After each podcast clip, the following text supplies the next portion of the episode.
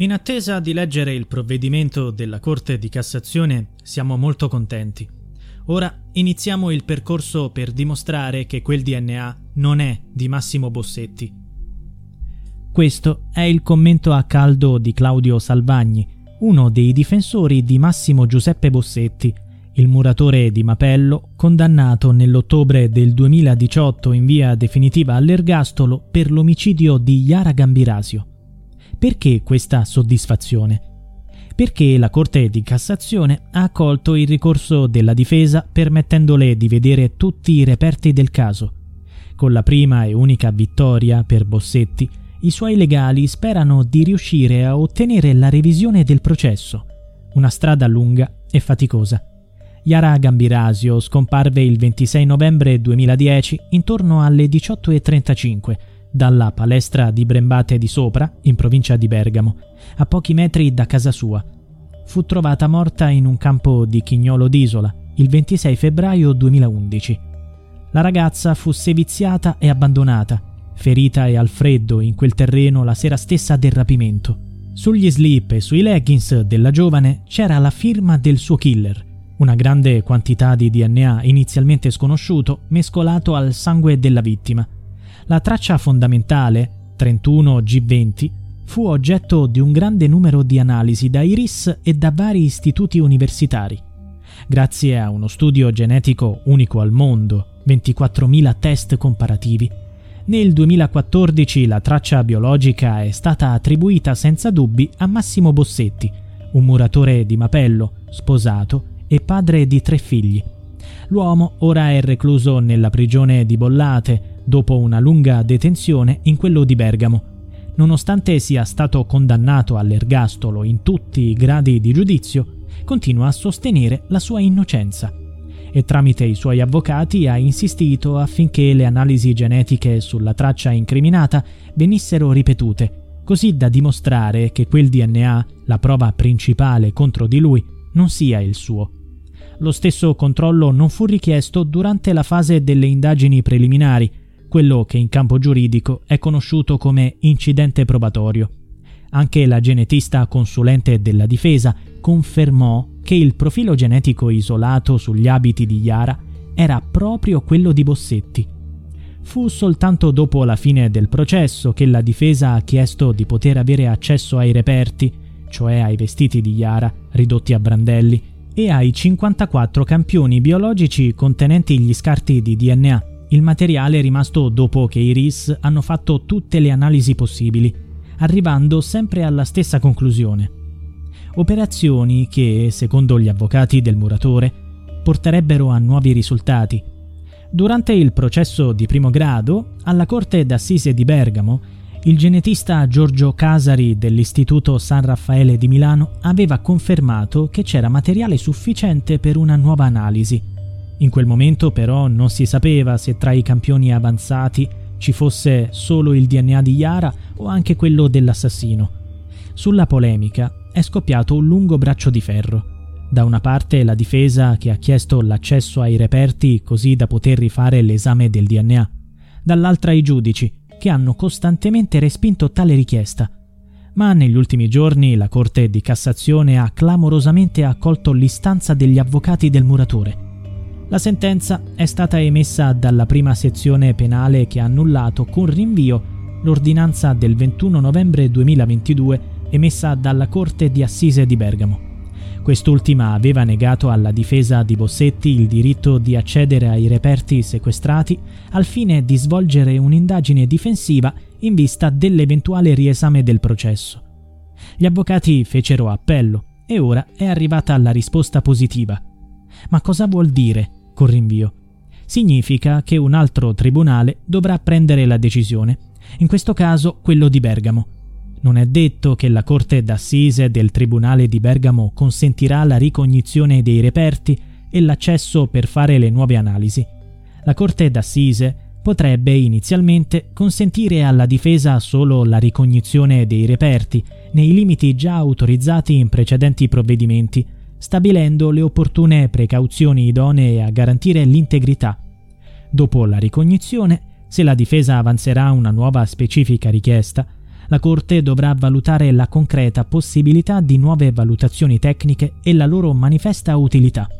L'avvocato Paolo Camporini, l'altro legale del muratore, ha detto Noi vogliamo esaminare tutti i reperti e analizzare i campioni già esaminati, ma questa volta in contraddittorio, cioè alla presenza di accusa e difesa, visto che l'indagato non ha mai potuto farlo.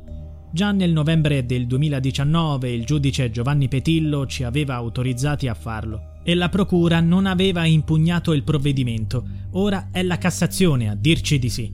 In questo processo nulla è scontato. Resta da sciogliere un nodo importante.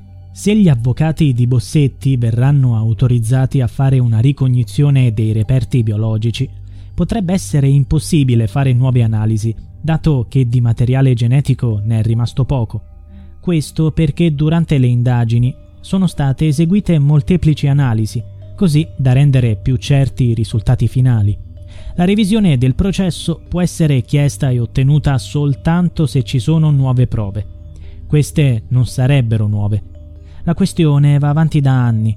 Il tutto è cominciato l'11 marzo 2019, sei mesi dopo la sentenza definitiva che ha condannato all'ergastolo il carpentiere.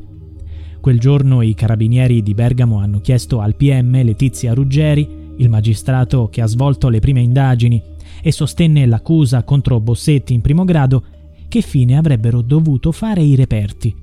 I 54 campioni di DNA, inviati anni prima per individuare l'uomo sconosciuto, a quel tempo erano custoditi al San Raffaele.